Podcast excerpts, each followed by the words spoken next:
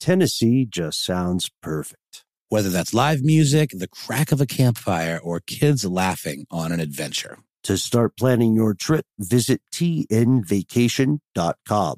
Tennessee sounds perfect. Tired of not being able to get a hold of anyone when you have questions about your credit card? With 24 7 US based live customer service from Discover, everyone has the option to talk to a real person anytime, day or night. Yes, you heard that right. You can talk to a human on the Discover customer service team anytime. So the next time you have a question about your credit card, call 1 800 Discover to get the service you deserve. Limitations apply. See terms at discover.com slash credit card. What's up? This your boy Lil Duval, and check out my podcast, Conversations with Unc, on the Black Effect Podcast Network. Each and every Tuesday, Conversations with Unc podcast feature casuals and in-depth talk about ebbs and flows of life and the pursuit of happiness. Unlike my work on stage, I tap into a more serious and sensitive side to give life advice and simply offer words of encouragement, yet remind folks to never forget to laugh. Every Tuesday, listen to Conversation with Unc, hosted by Lil Duval on the Black Effect Podcast Network, iHeartRadio app, or wherever you get your podcasts. Presented by AT&T. Connecting changes everything. Ridiculous History is a production of iHeartRadio.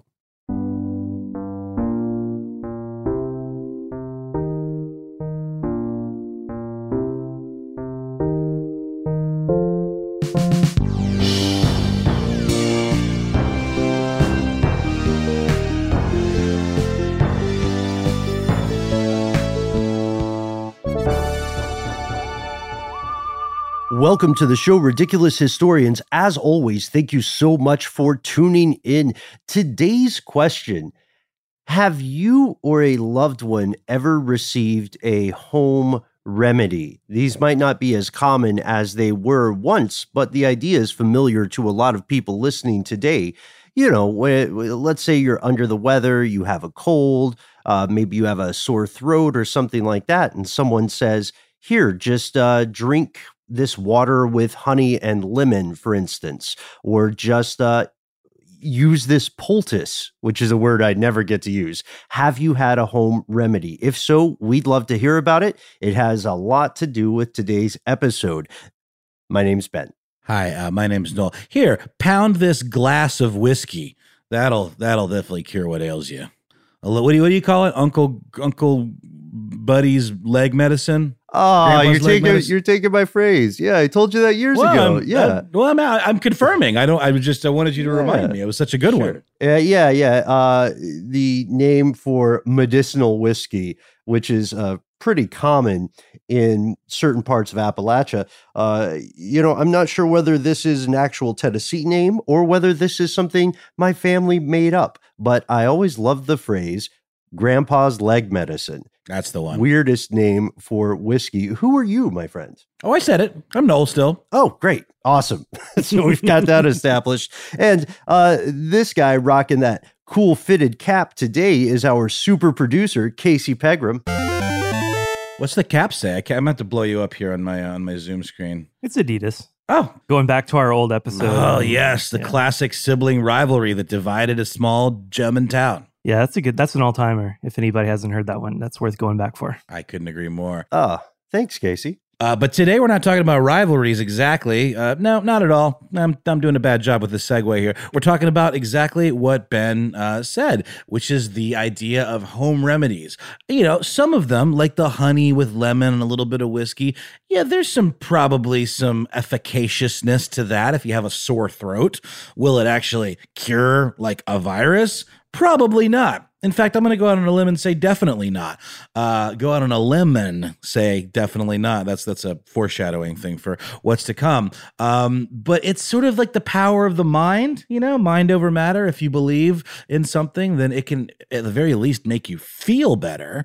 Um, but we are specifically talking about remedies surrounding uh, not this pandemic that we're in currently, but the 1918 Spanish flu pandemic, which we've often seen uh, compared to what we're going through right now with COVID 19 as a parallel. And that holds true for this as well. There's a lot of kind of weird uh, remedies that are being kicked around for COVID, uh, some actually being uh, trumpeted by folks in power. Yeah. You know, in times of uncertainty, people cling to things that feel like a sure bet, or really, we cling to things that feel like they're better than nothing.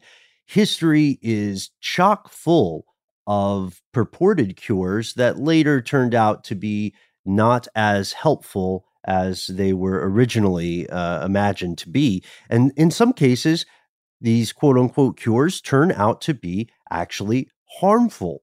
But you're right, the sheer terror of the Spanish flu made people desperate enough to try almost anything. And as we go into this, it's necessary to establish these people were just as smart and just as flawed as people living today. So the people in 1918 and the people in 2020, no difference other than the amount of information they had at the time. Just like the coronavirus pandemic, when the Spanish flu hit in 1918, when it became an official capital B, capital D big deal, a lot of newspapers from the time said that influenza wasn't dangerous. Hey, everybody, they said, as voices of reason, we're all familiar with the flu. It's been around, it's going to come back again. It's not the end of the world. We have advice for you other than staying calm just remember to take care of yourself. Keep your feet dry. Stay warm. Eat more onions. Keep your windows and your bowels open. Yeah.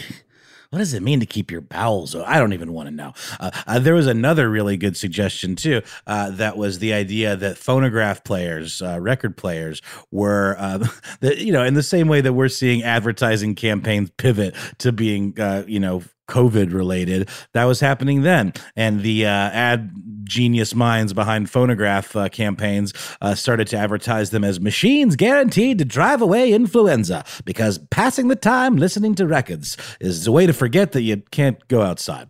Um, there's so many more of these like things like uh, garlic um, camphor balls wrapped in cheesecloth and like hanging around people's necks like you would like trying to ward off vampires. What is camphor noel? Camphor is like isn't it like what's, what's mothballs are made of? Uh, yeah i think you're right but I, I what is camphor actual the actual substance? Camphor um, is uh, a, a terpene um, that is used in creams, and uh, it, it, actually is derived from the oil that comes out of uh, camphor trees. I think it's almost like a tea tree kind of situation.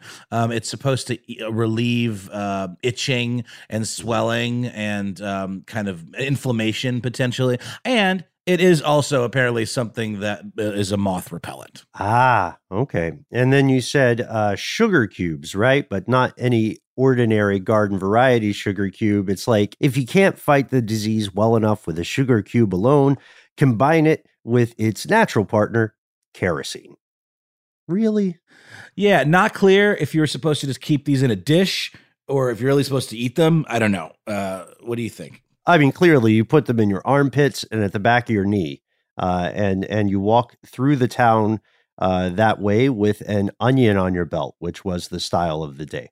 Makes perfect sense to me. Um, also, there were some other more uh, whiskey again, um, uh, the famous uh, the famous leg medicine, um, and also something called Mrs. Winslow's soothing syrup, which, as we know, um, a lot of those cough medicines that were intended for for folks of all ages contained lots of alcohol and potentially morphine. And this one also had a nice extra little punch with some ammonia, uh, and it was pretty regularly given to infants. Was also pretty regularly criticized in public.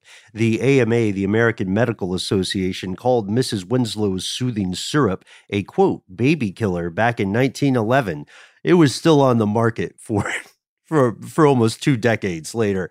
Uh, this is strange. We're going to walk through some of these purported folk remedies, right? And some of these treatments by the way, were recommended by medical authorities of the day. One thing people loved that doctors did not co sign was the idea that the Spanish flu could be deterred by the color red, just the presence of the color red. All throughout Chicago, families would shut their windows and doors and they would boil red pepper in an attempt to stave off the virus. So this this is a notion that by boiling red pepper, you are harnessing the the essence of the color red. Sorry for my uh, incredibly pretentious pronunciation there, but is that sort of what we're getting at? Yeah, yeah, yeah. You're you're weaponizing red. it's it reminds me of a, a scene in It's Always Sunny in Philadelphia. One of the I think one of the more recent episodes where Frank Reynolds, the character played by Danny DeVito, starts demanding that he only eats blue, just blue colored food because he feels like it's classy and he feels like it's good for you. Uh, I'm not saying that the entirety of Chicago was made up of Danny DeVito clones in 1918. That would just be genetically impossible. But you're right. People did believe that things associated with the color red would somehow prevent the encroachment of the virus because the flu apparently just didn't like that color. Yeah, that's right. Uh, and in Louisiana, there was even a hospital superintendent, you know, supposed to be relatively in the know about the latest trends and, and medical treatments. Um, he recommended uh, weaving a quilt out of wormwood um, and sewing between it layers of flannel that were dipped in hot vinegar I don't understand. I guess the flannel was red. Uh, but here's here's the craziest one of all. Um, there was actually a uh, recommendation in a book about the pandemic that uh, preserved a letter to the public health service suggesting that uh, servicemen, I'm guessing this is like frontline medical workers uh, you know on, on the ground wear a red ribbon on their chest because quote the flu is the devil and devil don't work with red. Ah, right. That seems counterintuitive to me, though, Ben. Doesn't I thought the devil would love red? Well, uh, you know, in some depictions of hell, you know, the very pit of the abyss is a frozen, cold place. Uh, so maybe there would not be fire. I think a lot of people have the association of red with the Christian devil because of the concept of flames. But, you know, devil don't work with red. I think that's a great catchphrase. Uh, and I am not uh, I am not opposed to stealing that from the letter quoted in that book you mentioned, the Spanish influenza pandemic of 1918 to 1919, New Perspectives. The devil don't work with red. Casey Pegram, I feel like that's something you're always telling us. That and Prada. Yeah, those are like the two things I associate with the devil. Mm-hmm. so, what about another cure? I shouldn't say cure. We have so many purported remedies. Uh, I don't know about you guys, but I can I can get behind this one pretty easily. Sliced onions. If one person in a house came down with the Spanish influenza, everybody knew, you know, it was communicable, so your odds of getting it yourself greatly increased. Some families would try to get in front of this if they had someone in their house who was infected, they would slice onions and place them strategically around the home. Yeah, it was this idea that onions absorbed impurities in the air. Uh, and this is actually a pretty uh, long-standing kind of folk remedy in general. It wasn't specific just to the Spanish flu. Um, it's this notion that onions can absorb bacteria and just nasty things in the air. Uh, of course, that's not true. Um, I will say that onions are pretty good at absorbing like flavors and s- other smells. So if you had like a like a cut onion and you left that in the fridge, it would do a pretty good job of like absorbing some of those other um, you know, fridge smells. Uh, so it's probably a good idea to keep your keep your onions wrapped up. But that could just be uh, could just be my imagination based on this old uh, this old folk remedy. Yeah, yeah. Uh, while we're on the subject of smell, I do have one weird tip about garlic smells that I learned way too late. Garlic has also been used in a similar way to onions with the idea that the smell somehow will dissuade a disease or a vampire, or so on. I did not know this, but you know how when you cut garlic, your hands may smell of garlic afterwards. If you rub your hands on stainless steel, it will remove the smell of garlic. Isn't that crazy? Oh wow. That is crazy. I didn't know that. Another interesting thing uh, to that to that end about onions is, you know, how when you cut an onion, it makes you cry. I mean, that's definitely a thing that happens. And I wonder if that led some people to believe that onions have some sort of magical properties. It is true that uh, onions um, actually have antibacterial properties, which makes them less prone to uh, bacterial contamination. Um, in fact, so here's here's the thing: there's a chemical reaction that happens when an onion is cut. It actually uh, re- produces something called propensulfonic acid, which then yields uh, sulfuric acid once it decomposes, and that sulfuric acid is actually what makes you cry by uh, irritating your eyes. Um, sulfuric acid also is something that will prevent the growth of bacteria. But absorb it, mm, that's a stretch. Yeah, yeah, but you can see where the logic is coming from here when when you hear about the idea of slicing onions. Again, people weren't foolish, they were working with the information they had at the time. There was also a strange correlation here between toxic gases and the flu, or a perceived correlation, I should say. During the pandemic, a group of villagers in England stumbled upon what they saw as a strange and informative relationship. They noticed that workers who were exposed to noxious gas appeared to catch influenza at a lower rate. And because of this, many concerned parents who did not want their children to die of the Spanish flu took them to industrial areas, to factories, to plants, and exposed them to those gases instead of taking them to the doctor. Here, little Johnny, suck on this uh, smokestack for a while. Uh, that'll that'll cure what ails you. Yikes!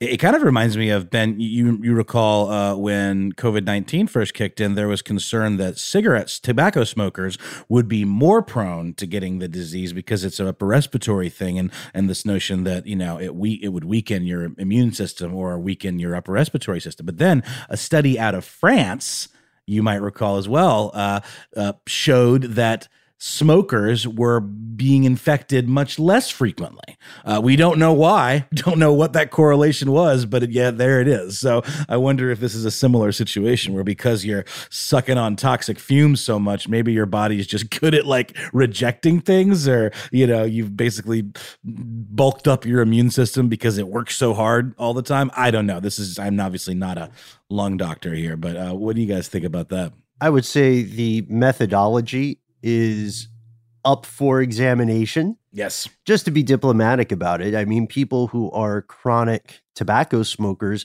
may be less likely to go to a doctor or may already have symptoms of COVID that can just be attributed to the labor that the lungs experience on a day-to-day basis with smoking. But I also I also followed that as well. Uh, it was an interesting report, and we're still seeing again more and more cures being proposed and then withdrawn from the public sphere.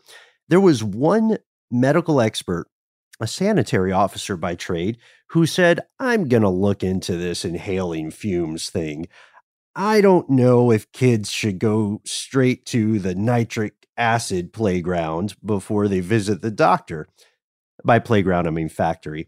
Anyway, this guy found that the general rate of influenza in this area in England was about 40%, which is huge. And then he looked specifically at a local factory, a tin factory. And in this factory, workers were exposed to nitric acid on a regular basis. The rate of influenza in that factory appeared to be just 11%. And then he somehow found that if these workers also inhaled gunpowder, their rate of influenza was only 5%. This comes from Dr. Jeremy Brown in his book named Influenza. Uh, was that a normal situation? Look, I have never worked at a tin factory. I've never made tin, but are are people getting exposed to nitric acid and then also inhaling gunpowder like on their lunch break? What what gives? How is that a normal thing? Uh, it certainly seems pretty specific, if you ask me. Um, a side effect of working, you know, around lots of gunpowder, like in, like, say, an arms manufacturing, you know, facility or something like that. Uh, but who knows? the the uh, The jury's still out on that one.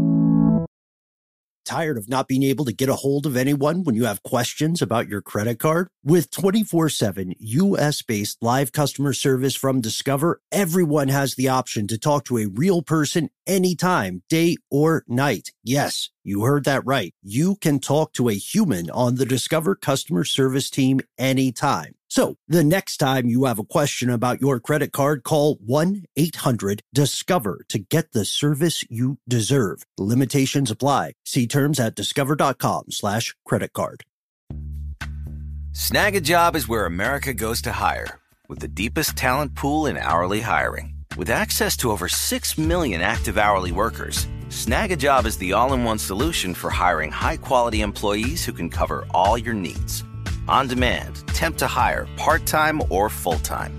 You name the position warehouse worker, retail associate, grocery store clerk, fitness trainer, baker, stylist, bellhop, podcast producer. Yeah, Snagajob's got a worker for that.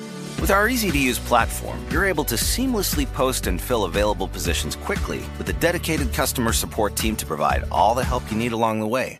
Kind of nice knowing you have a talent pool like that in your own backyard, right? Snagajob is the partner you need to keep your business running smoothly. So visit snagajob.com or text snag to 242424 to talk to an expert. Snagajob.com, where America goes to hire. This episode of Ridiculous History is brought to you by Mint Mobile. You know, Ben, I got to say, one of the best parts about spring cleaning is that post clean clarity you get where you're like, man, how have I been living like this? What's wrong with me? You're right. No, it's it's kind of like when you find out you've been paying a fortune for wireless when Mint Mobile has phone plans for 15 bucks a month when you purchase a 3-month plan. It's time to switch to Mint Mobile and get unlimited talk, text, and data for 15 bucks a month. To get this new customer offer and your new 3-month unlimited wireless plan for just 15 bucks a month, go to mintmobile.com slash ridiculous. That's mintmobile.com slash ridiculous. Cut your wireless bill to 15 bucks a month at mintmobile.com slash ridiculous. $45 upfront payment required, equivalent to $15 a month. New customers on first three-month plan only. Speed slower above 40 gigabytes on unlimited plan. Additional taxes, fees, and restrictions apply. See Mint Mobile for details. Shall we move on to the next one, Ben? Oh, yes, let's. This will be familiar to anyone who's read up on malaria. That's right. And it also is going to have a little bit of resonance with uh, uh, one of today's somewhat spurious uh, remedies uh, that the jury is definitely still out on being kicked around. And when I say today, I mean modern day. Um, this one is quinine, which is an anti parasite uh, that was used very uh, effectively in treating malaria. It's also something, if I'm not mistaken, that is what gives tonic water its uh, kind of weird bitter taste. Yeah, I'm glad we brought this up. Uh, gin and tonic, the cocktail everybody knows and some people love, has this fantastic origin story. It is a cocktail that came about because of malaria. Today, malaria kills around 400,000 individuals per year. But in the 1700s, this Scottish doctor named George Cleghorn discovered that quinine can be used to treat malaria, and they put it in tonic water. And this led to tonic water being given out to British soldiers when they were stationed in India during the age of the British Empire.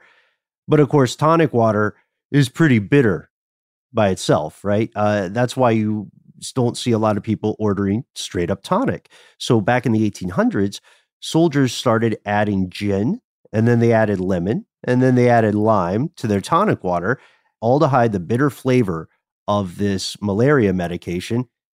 And they accidentally invented the gin and tonic. Nowadays, by the way, uh, gin and tonic is not going to be your go to cure for malaria because the quinine content is is pretty low nowadays. Isn't that interesting that it's basically kind of a nostalgic remnant of something that once was like actually used for a real reason and, and, and was meant to not taste particularly great. And now it's something that people kind of developed a taste for.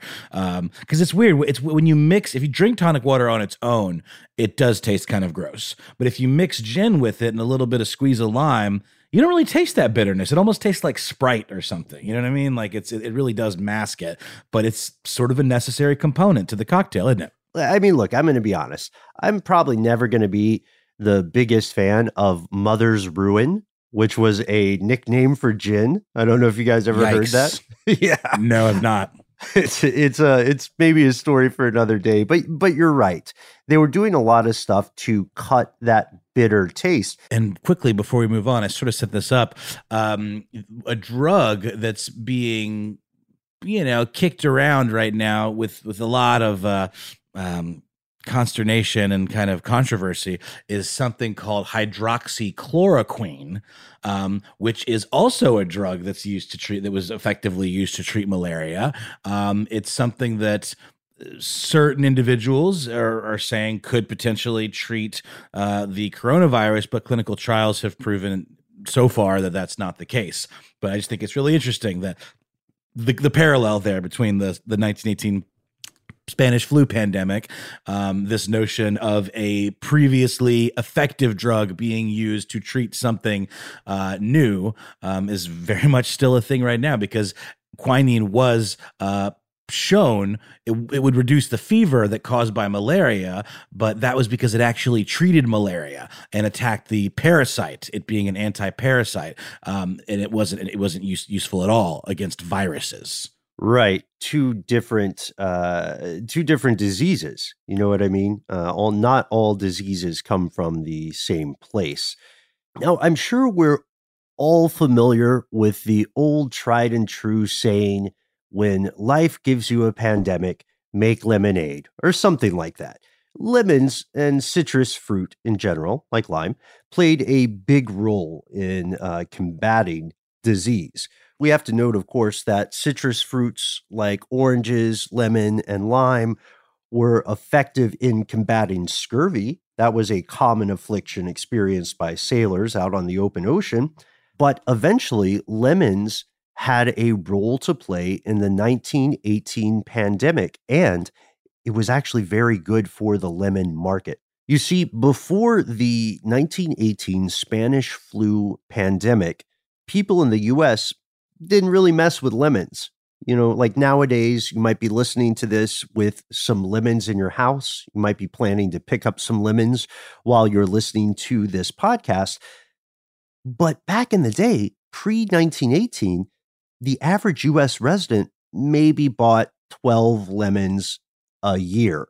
They just, people just didn't care for the sour taste and they didn't you, you know like it wasn't a normal part of the diet. Yes, it's true. And by the way, uh, I learned recently from America's Test Kitchen that a lot of people keep their lemons out in bowls on the table. Well, that's a surefire way to end up with bad lemons. Refrigerate those lemons, and they'll last a lot longer. Mm-hmm. Um, but back to the uh, the uh, task at hand.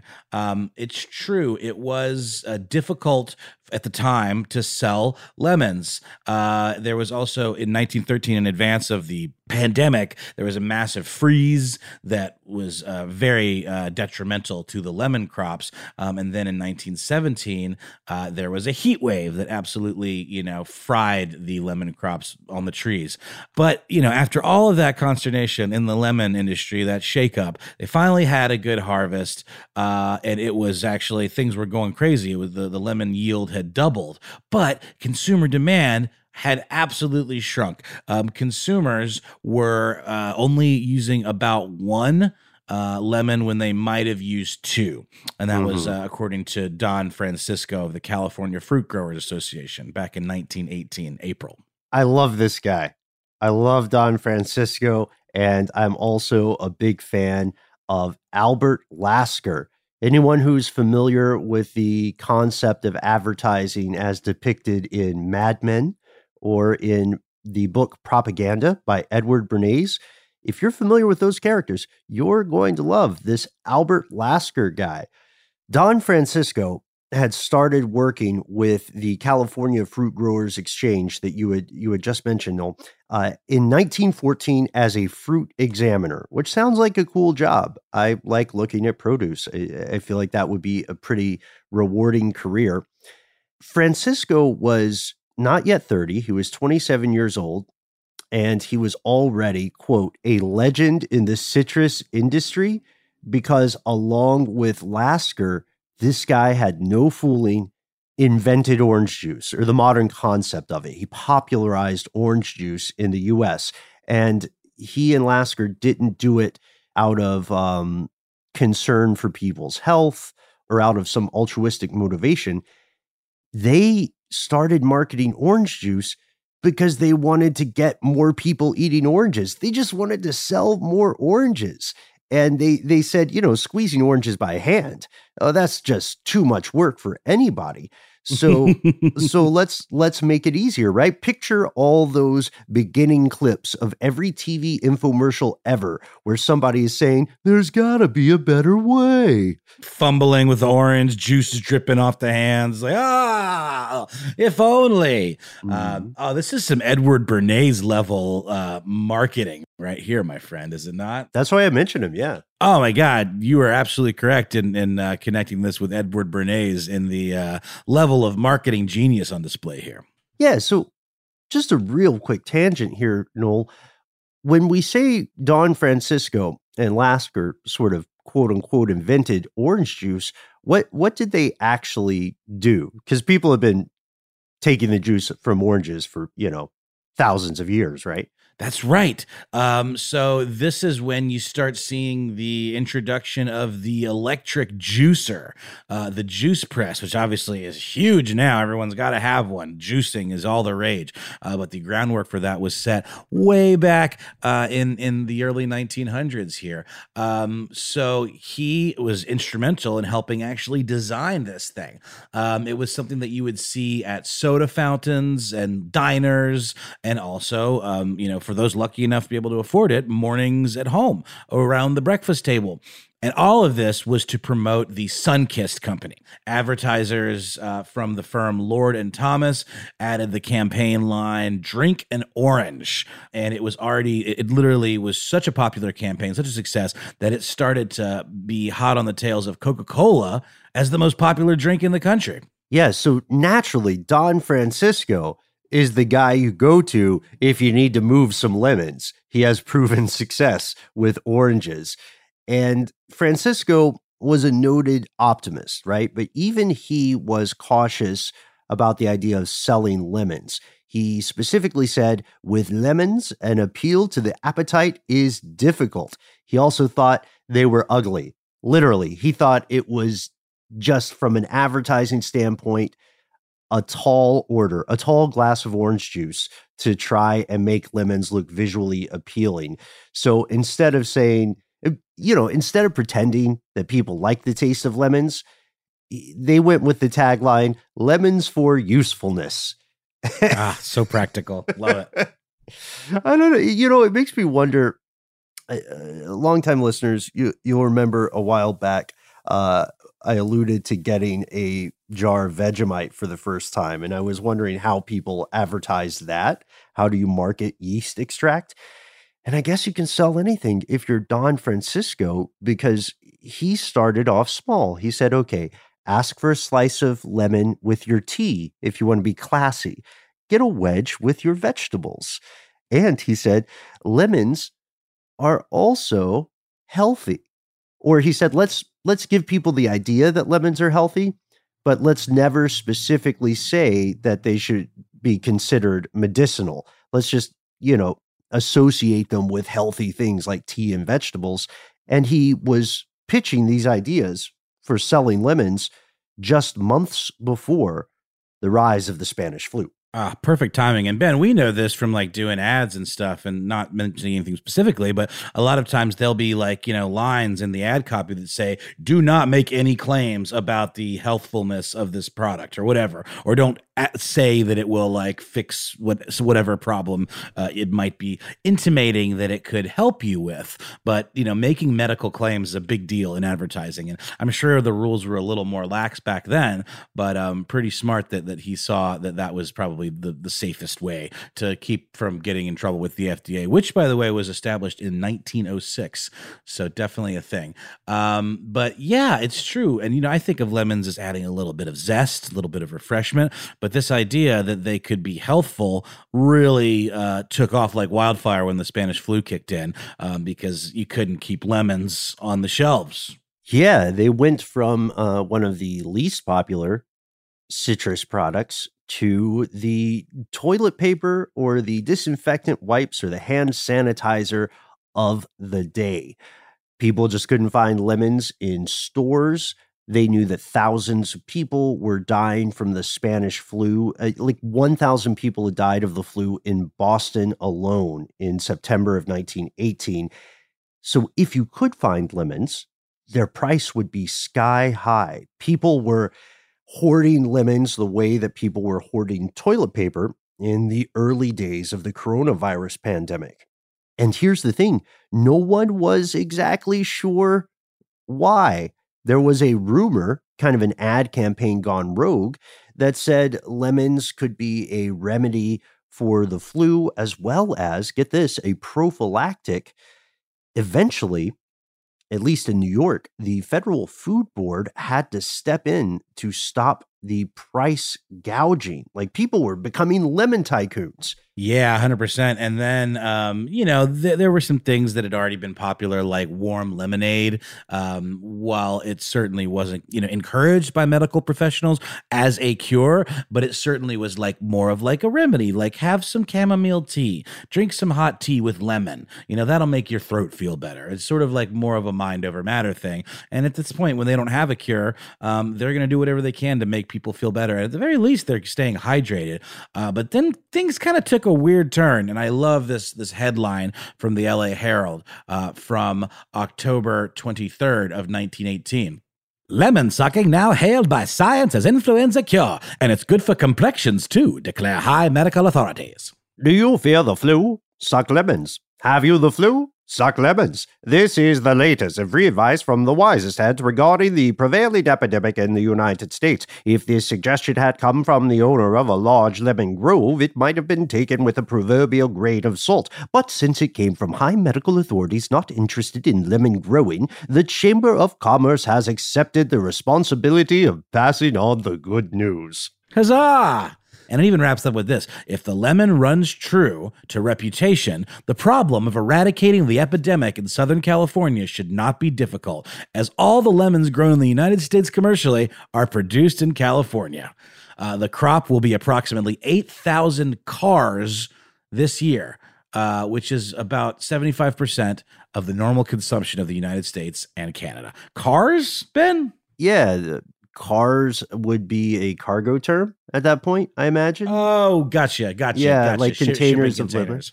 And they were bragging. If you look at the context, this paper is bragging a bit. They're saying essentially, we have all the toilet paper, right? Uh, because the, the, this is a thing people are hoarding. They're not alone. In October of 1918, a paper called the Deming Graphic uh, published a similar report with the lovely title, Hand the Flu a Lemon. Spanish influenza doesn't like lemons. Lemons are said to be flu foes. I love the I love flufos. Let's just Mhm. I'm going to start saying that. Um, yeah, and uh, you know it, it even spread to Europe, right? Uh, Europeans who were uh, affected by the flu started getting into lemon treatments as well. Like that spread as far as Italy. Uh, the government in Rome um, was actually pushing for this as being like a really good treatment. And this is one of these things too where it's like if you're desperate, you don't have a cure, I can understand how this is something that governments would get behind. I mean, is it dangerous? No. Is it false hope perhaps? Sure. Is it keeping people from totally losing their minds and also, you know, making them uh, hydrated? Then I think that's probably okay. But certainly was good for the lemon industry. Tired of not being able to get a hold of anyone when you have questions about your credit card? With 24 7 US based live customer service from Discover, everyone has the option to talk to a real person anytime, day or night. Yes, you heard that right. You can talk to a human on the Discover customer service team anytime. So the next time you have a question about your credit card, call 1 800 Discover to get the service you deserve. Limitations apply. See terms at discover.com slash credit card. Snagajob is where America goes to hire, with the deepest talent pool in hourly hiring. With access to over 6 million active hourly workers, Snagajob is the all in one solution for hiring high quality employees who can cover all your needs on demand, temp to hire, part time or full time. You name the position warehouse worker, retail associate, grocery store clerk, fitness trainer, baker, stylist, bellhop, podcast producer. Yeah, Snagajob's got a worker for that. With our easy to use platform, you're able to seamlessly post and fill available positions quickly with a dedicated customer support team to provide all the help you need along the way. Kind of nice knowing you have a talent pool like that in your own backyard, right? Snagajob is the partner you need to keep your business running smoothly. So visit snagajob.com or text snag to 242424 to talk to an expert. Snagajob.com, where America goes to hire. Hey, Noel, have you ever wanted to wake up to something better? Oh boy, have I ever been. well, uh, this is where Avalon Waterways comes in. How does waking up to a medieval castle, an ancient cathedral, a rolling vineyard, or a charming cobblestone village sound to you? Well, here on Ridiculous History, that's right up our street, Ben, our charming cobblestone street. So I can say it sounds pretty good to me. You're absolutely right, Noel. Avalon Waterways has redefined cruising in so many different ways. They've got the uh, widest opening windows. They've got beds that face the passing scenery. So wherever you go, you have a front row seat to the views of the world. And not only do you wake up in the best staterooms in the entirety of the business, but you're waking up in a new port every day, right in the heart of these amazing historic cities. Ah, Ben, sign me up. Open your eyes to a better view and a different kind of cruising, one with smaller ships, bigger experiences, fewer people, and more of everything. Limited time special offers await at avalonwaterways.com. What's interesting too about this particular report from the Deming graphic is that they include a postscript where they say, okay, if you can't get lemons, you can also use onions. They note that a lot of people who had recovered from the Spanish flu credited the consumption of onions in multiple forms with their recovery and success. It, it, it's interesting because they're kind of they're saying lemons are the best, but we know not everyone can get them. So an onion is is also acceptable. But to your point, Noel, uh, neither of these were proven to actually combat the flu. Yeah, it's true. I think I don't think any of the of the remedies that we've discussed today were actually effective in any way, shape, or form, other than that kind of placebo effect, which we know can absolutely be powerful. Uh, so, where does that leave us, Ben? Well, if you are like many people listening today, this leaves you with some lemons in a bowl on your counter or in your fridge. To your earlier point, Noel, the pandemic and specifically the advertising that became propaganda about the lemon propelled it from being a luxury good, something that you might on average have a, a, baker's dozen of per year, to a staple in the pantry, something that was considered for a while as uh, basic as flour or sugar or oil. You know what I mean? Olive oil or vegetable oil, I mean, not kerosene. That's just for sugar cubes. For sure. And Ben, I know you're a, chef as well. Um, I love using lemon zest in like in pasta dishes or in anything to kind of brighten up the flavor. A nice squeeze of lemon on some rice, maybe, or some vegetables. I mean, it really is a great thing to have around um, for cooking or baking. Agreed. I made some uh, preserved lemons one time. Have you guys ever tried that? Whoa, is that where you like with how do you what what what is the uh, suspension, I guess, or how do you, how do you do this? I'm fascinated. Well, I ended up covering them with salt. I can't remember the specifics of the recipe right now, but I I, I got obsessed. I, I don't know if this has ever happened to anybody else. Uh, please let me know on social media.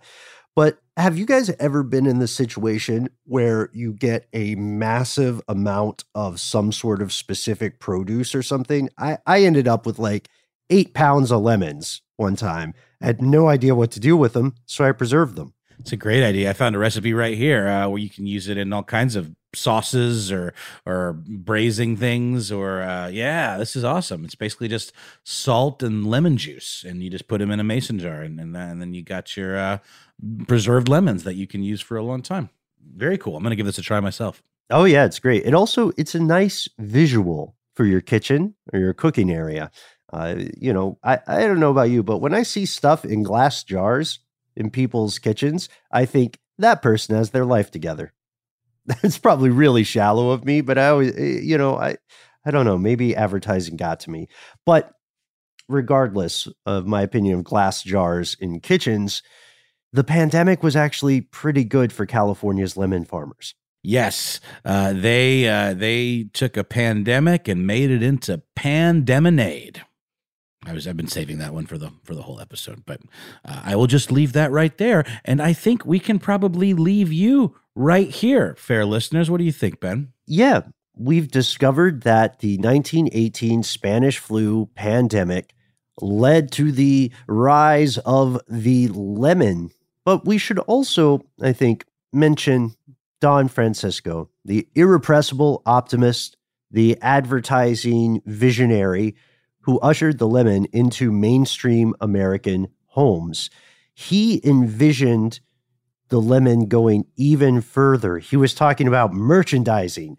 He said, Look, let's not stop with the flu. Let's talk about lemon pie. Let's talk about lemon shampoo. Let's let's use lemons as a fish garnish. Let's use lemons to scour pots and pans. Like at this point, he's basically the OxiClean guy. What was that guy's name? You know what I'm talking about? Was that uh, Ronco or no Ron? I don't know. He, he's the set it and forget it rotisserie chicken guy. But uh, who is the Billy Mays. guy? That's it. Billy Mays. That's the one. R.I.P. R.I.P. At least he didn't live to see his beloved OxiClean uh, accidentally become a bizarro home remedy for COVID nineteen. Way to bring it back around. Yeah, because history may not repeat, but it sure does seem to rhyme at times. You know, this episode is making me increasingly pro lemon. I don't know about you guys, but I'm not the kind of person who immediately thinks of lemons when they're hungry or wanting a snack. That's not unusual, right? Most people aren't walking by somewhere getting a little famished and thinking, hmm, I sure could use a fresh lemon, right?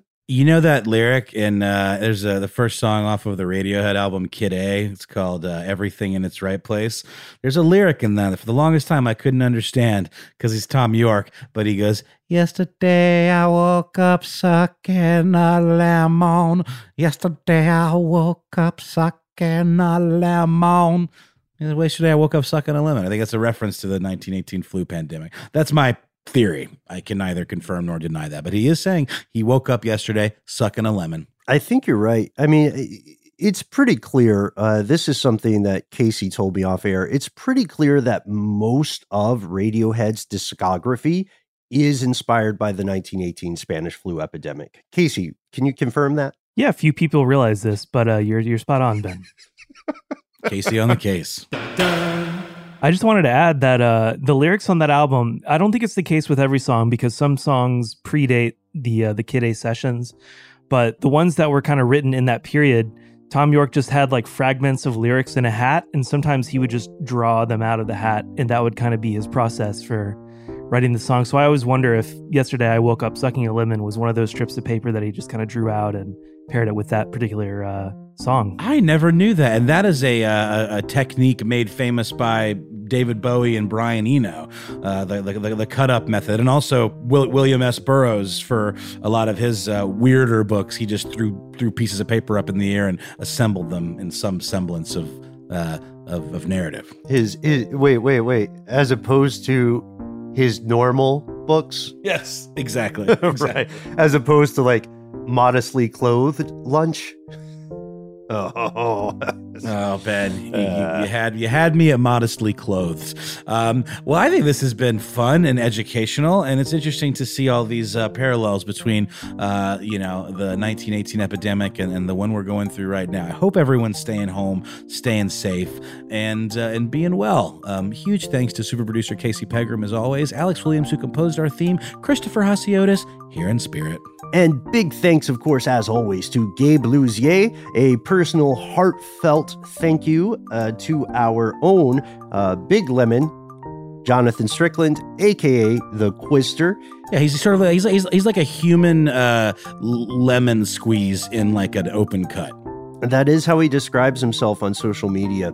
And of course, big, big thanks to the lemon itself. Uh, whether preserved, whether as a wedge with your green vegetables, or uh, as a, I don't know. Noel, Casey, how do you guys like to cook with lemons? Really, just a nice little squeeze here and there, a little bit of a zest of the skin. Um, that's what really makes the flavor last. The lemon juice flavor will kind of cook out if you do it too early in the process, but that zest is a lot more potent. I think I've got to go get a glass jar. We'll see you next time, folks.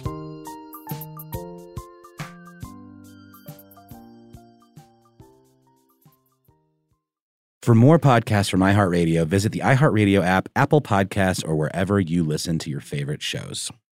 This episode of Ridiculous History is brought to you by Avalon Waterways. Ben, are you in major need of a vacation right now? Noel, you're a mind reader. I am, and uh, aren't we all? We are. While cruising remains popular, there's something big happening in the industry, and that is, my friend, smaller ships. True story. The intimate ships of Avalon Waterways can go where the big ships can only dream through winding passageways of rolling vineyards and castled hills into the heart of timeless cities and storybook villages. That sounds like a delight. See how Avalon's smaller ships promise greater discoveries, fewer people, and more of everything.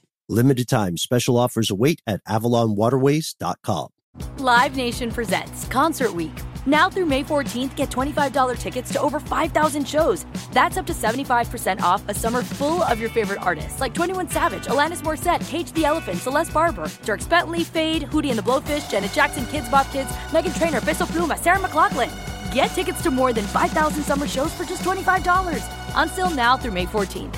Visit LiveNation.com slash Concert to learn more and plan your summer with Sean Paul, Sum 41, 30 Seconds to Mars, oh, and Two Door Cinema Club. Are you still searching for your perfect place to call home? Well, now is the time to buy at Fisher Homes. If you're looking to move in before the end of 2024, May could be your last opportunity to start building your dream home and close before the year's end. If you're hoping to move in even sooner, Fisher Homes also has homes that are move in ready and waiting for you, where you can start enjoying the benefits of homeownership even faster. Schedule your personal tour with a new home advisor today at FisherHomes.com and make this spring the season you find perfect home sweet home.